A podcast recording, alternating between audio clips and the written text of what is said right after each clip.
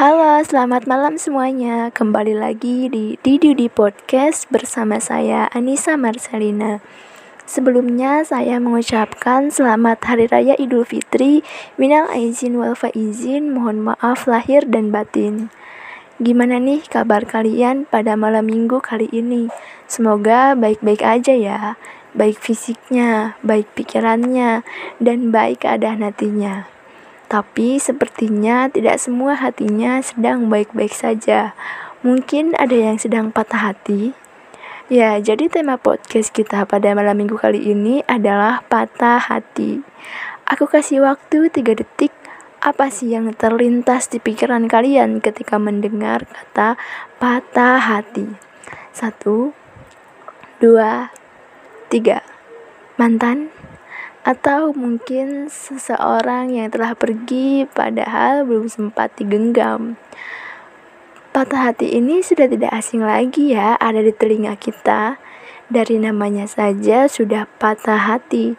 Ada kata hatinya yang pastinya merujuk ke perasaan, batin, atau mungkin sebuah kekecewaan. Aku yakin hampir kebanyakan remaja pasti pernah mengalami patah hati, atau mungkin hampir semua orang. Mungkin salah satunya yang sedang mendengarkan podcast ini. Percaya atau tidak, patah hati itu pasti mengubah seorang dengan dua kemungkinan: menjadi lebih baik atau malah menjadi lebih buruk. Tapi semoga saja kita adalah pasukan-pasukan yang kalau patah hati merubah diri kita menjadi lebih baik lagi. Kalau kita sedang patah hati, pasti kita butuh seorang teman untuk dijadikan tempat bercerita.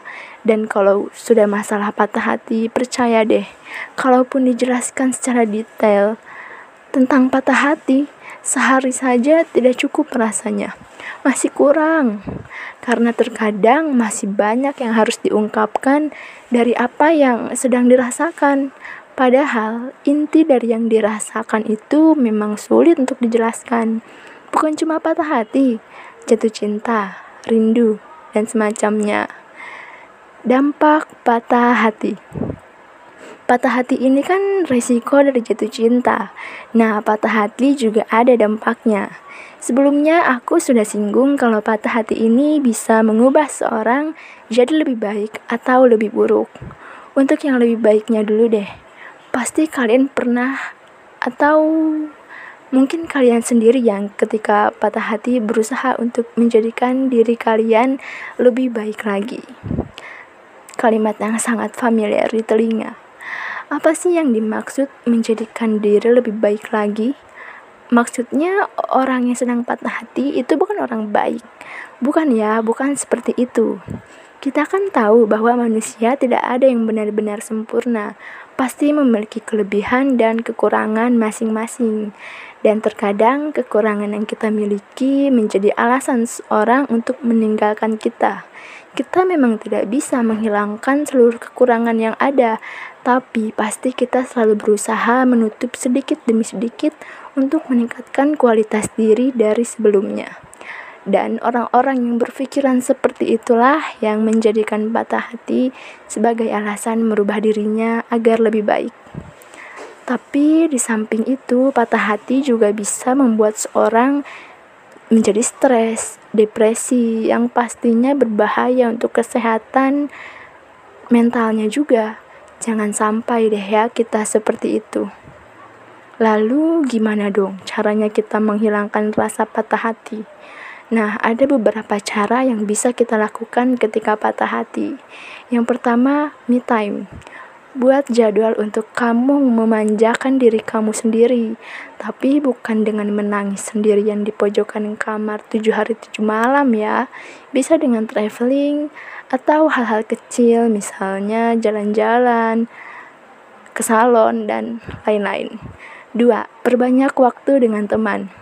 Buat kalian yang kurang suka dengan cara pertama, karena pasti terasa bosan dong jalan-jalan sendiri, bisa ajak teman kalian dan menghabiskan waktu lebih banyak bersama teman agar bisa sedikit demi sedikit melupakan rasa patah hati.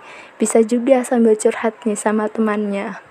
Yang ketiga, menangis. Menangis juga bisa menenangkan diri kita karena kita mengeluarkan emosi kita melalui menangis dan memang lebih baik dikeluarkan daripada terus-menerus disimpan yang nantinya malah jadi stres berlebihan. Yang terakhir, berusaha untuk ikhlas. Aduh, mana bisa saya ikhlas dia jadi pasangan teman saya sendiri. Aduh, mana bisa saya ikhlas dia pergi ketika saya sedang begitu mencintainya. Bisa kok, memang ikhlas itu harus walaupun prosesnya lumayan lama, tapi semakin membiasakan diri, pasti rasa ikhlas itu akan datang secara disadari ataupun tidak disadari. Nah, itu beberapa contoh cara kecil yang bisa dilakukan ketika sedang patah hati. Semoga bermanfaat, dan semoga orang-orang yang sedang ada di zona patah hati bisa keluar dan menemukan bahagia di tempat lain.